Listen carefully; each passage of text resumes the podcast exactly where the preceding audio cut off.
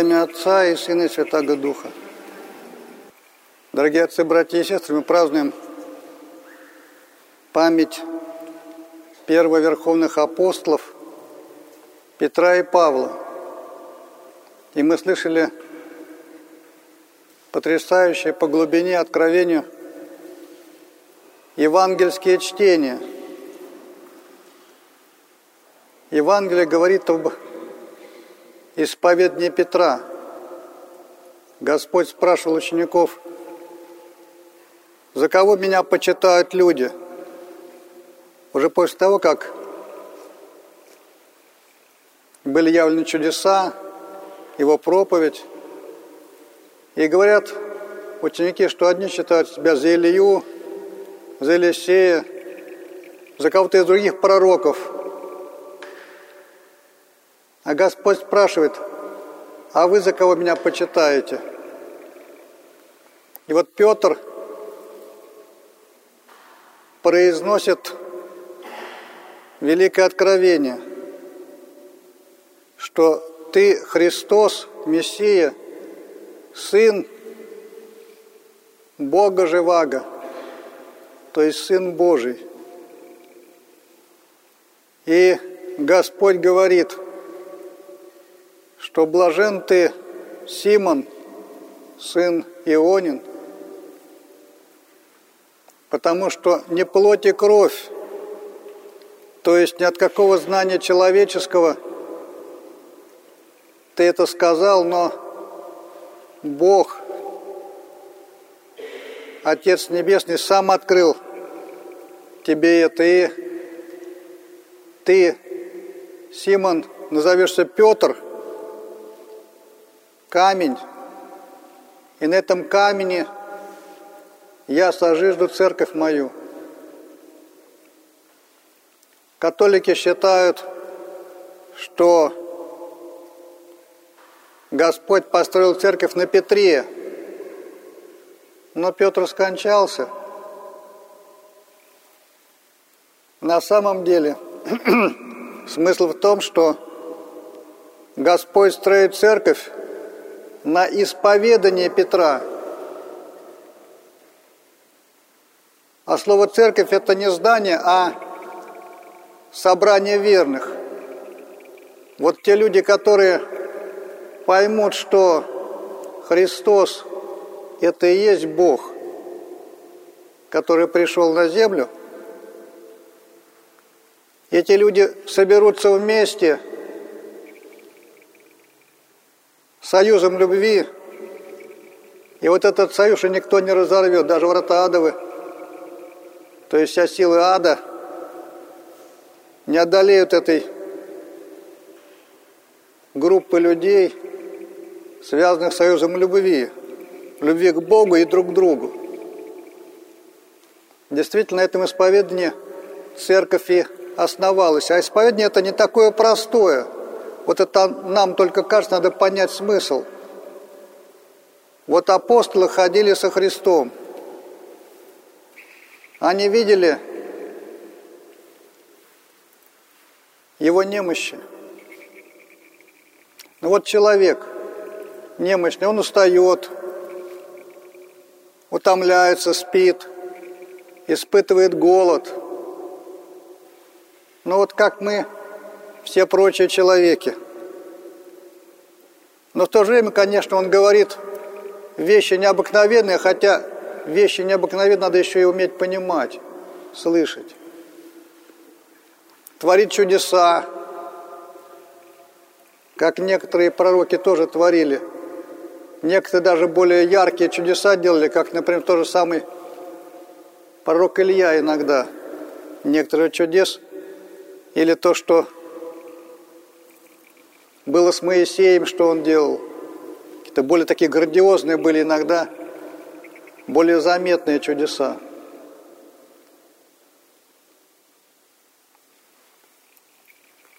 Поэтому и говорили, что да, он пророк или один из пророков, но что говорит Петр? Что ты сын Бога Живаго, что вот явился сам Бог на землю. Вот это и есть Бог, который весь мир сотворил – совместить вот этот человек немощный устающий,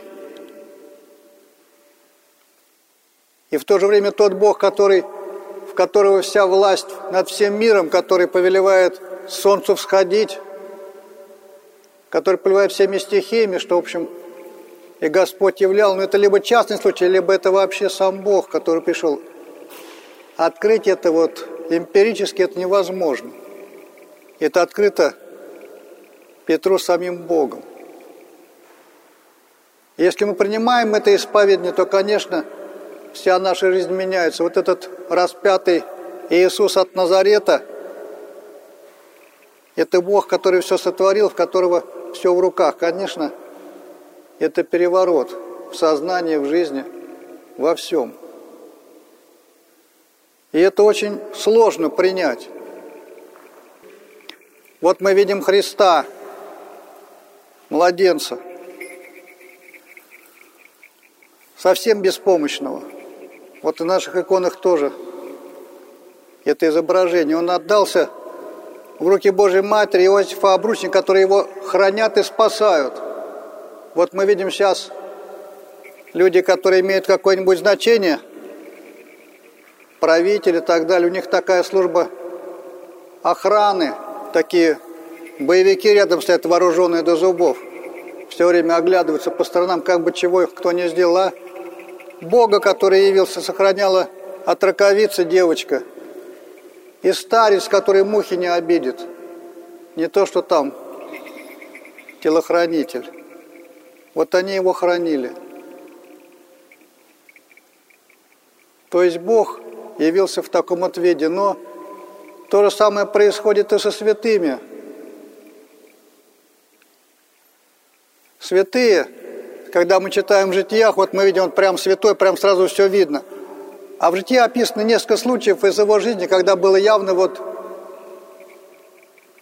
что благодать в нем обитает. Что он то чудеса или какие-то подвиги несет, или принимает мученические страдания. Вот об этом написано, поэтому вот, вот мы сразу видим, вот святой. А люди, которые с ним жили рядом – они видели, что иногда он раздражается, может быть, какие-то немощи у него, где-то, может быть, переел и так далее. То есть, ну вот человек и человек. И, конечно, видеть его как святого трудно. Трудно видеть в нем благодать Божию. Вот кто рядом постоянно. Потому что чудо происходит раз, может, несколько лет, которые видели все. Есть, которые не видели, тайком совершают какие-то дела – и подвиги святые стараются так делать, как апостол Павел говорит. А вот немощи видны постоянно. И поэтому читаем в житиях святых, что даже монахи в монастырях их гнали, что они были в поношении. А уж Христа и ради юродивых как только не обижали. Хотя в них тоже была большая благодать. Поэтому видеть в человеке вот божественное присутствие божества в человеке очень трудно. Даже в самом Боге. Сделать такой вывод невозможно. Но это так оно и есть. То есть человек сам по себе, вот как увидеть Бога? Бога вот в этом Иисусе от Назарета. Кстати, эти споры потом долгие годы, годы, столетия длились кто к нам пришел, так называемые христологические споры. На соборах выясняли между собой даже епископы и святые. Но как увидеть в человеке святого?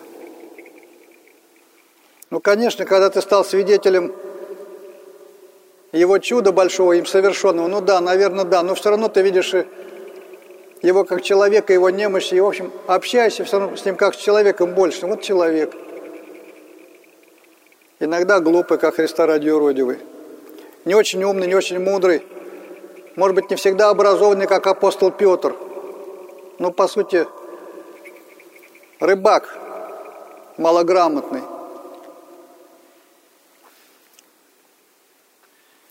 Многие соблазнялись. Но есть очень простой принципу или подход к этому. Надо научиться вообще в ближних, в людях, как говорит образ деле понять, что вот это и есть боги. Сам Господь говорит, я сказал, вы боги, есть те, вы все боги и сыновья Всевышнего. Вот если так научишься смотреть, то тогда святых уж точно заметишь. Потому что если ты видишь в ближнем Бога, то там, где этого Бога больше, ты более увидишь. Преподобные говорили, пришел к тебе брат, ты увидел Бога.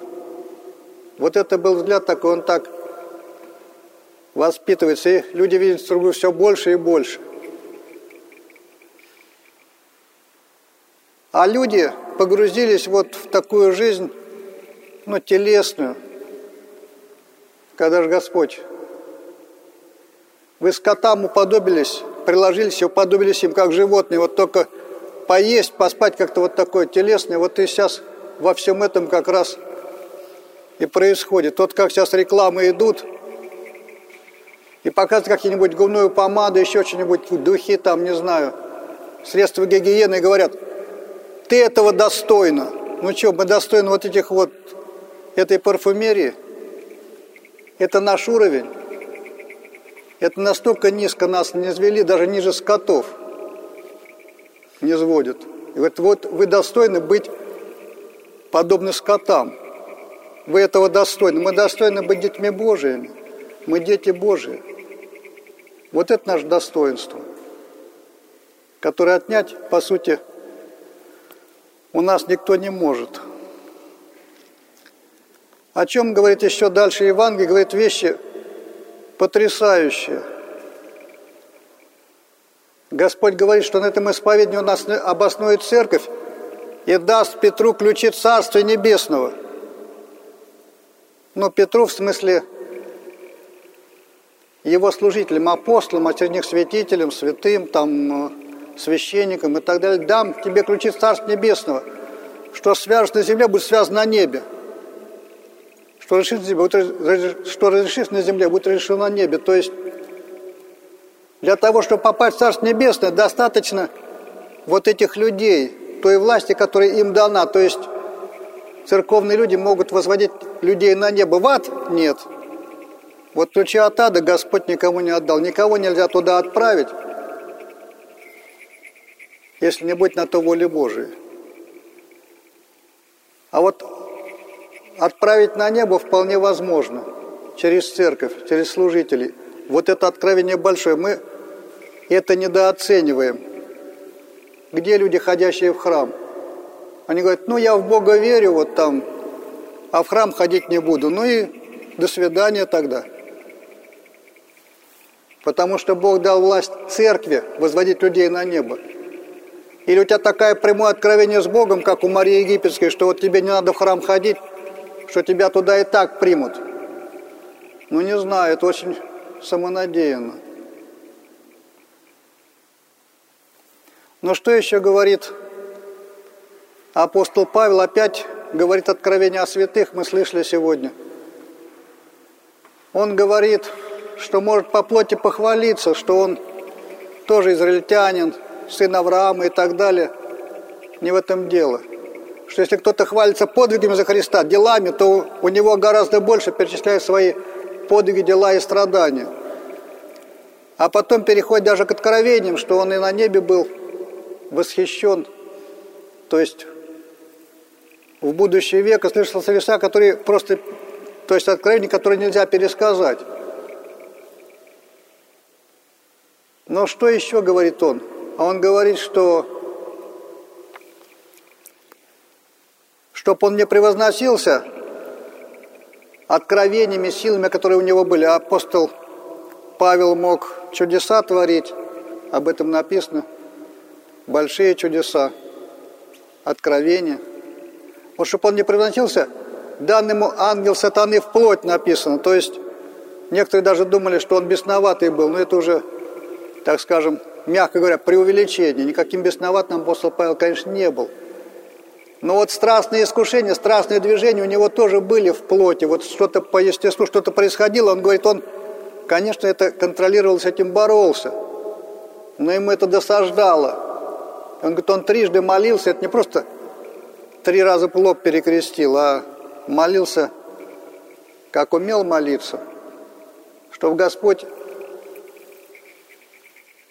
изгнал из него эту страстную природу совершенно.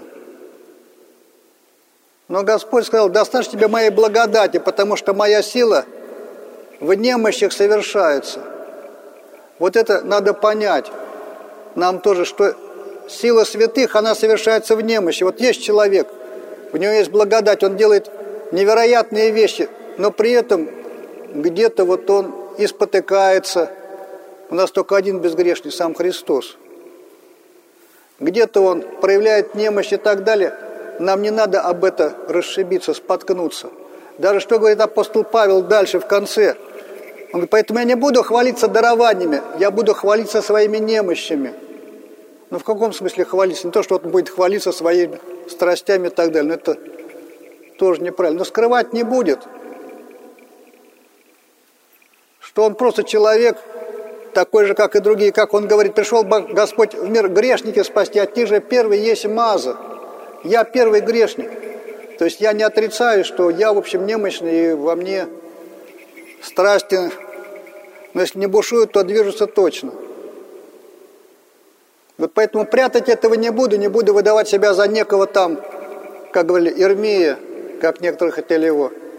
Варнаву Зевсом его Ирмеем называли – он сказал, что вы безумствуете? Я такой же человек, как вы. Но такой же, а в нем великая благодать апостолов. Вот Петр, Павел, мы видим эту благодать. Но видеть в ближних святых, детей Божьих, это вот очень важно научиться. Видел ближнего, ты видел Христа. То есть только так мы можем увидеть Бога в людях и святых увидеть, если мы вообще будем людей возвышать, уважать все больше, чтить, благоговеть перед людьми. Вот тогда потихонечку у нас начнут открываться глаза, а не наоборот. Вот иногда у людей открываются все-таки глаза, но бывает иногда это слишком поздно. Я раньше, ну, когда молодой, не очень любил ходить посещать больных, в больницу, ну, придешь, сядешь, разговариваешь, что-то начинает про свою болячку рассказывать. Целый час может рассказать, какие анализы, как что, как вот это, как там. Ну, скучно достаточно. Но потом я понял, что на самом деле все совсем иначе. Что для него эта болячка, это по сути камень, об который он разбился, его жизнь. Вот болячка, болячка, вот глупость какая-то, а его больше уже, может, и не будет. Он переживает вообще, что, может быть, и жизнь его закончится, что жизнь потерпела ущерб. Тогда он понимает, что на самом деле жизнь – это не это тело. В этот момент понимает, что на самом деле есть нечто другое в его жизни, более значимое, и вот это все значимое, оно уйдет вместе с этим телом в яму. Ну, конечно, это глубокое переживание. Может, он сам это не сознает, но вот приходит, и вот начинает человеку, может быть, даже пришедшему, а тот сидит, потихонечку зевает, вот, когда ему рассказывают про болячку. А на самом деле это глубочайшее переживание. Мы не это тело, мы гораздо больше. У нас может жить Дух Святый. Мы дети Всевышнего. Вот эту меру мы не сознаем. А когда умираем, бывает уже поздно. Вот я бы, может, и по-другому жил, но уже все. Жизнь заканчивается. Почему любой момент нам может закончиться. Вот это надо понимать. И когда вот так вот видишь, человек в этот момент ты понимаешь, на самом деле, он о теле говорит, на самом деле он переживает о другом. Что из-за этой болячки его не будет. А он совсем не это тело.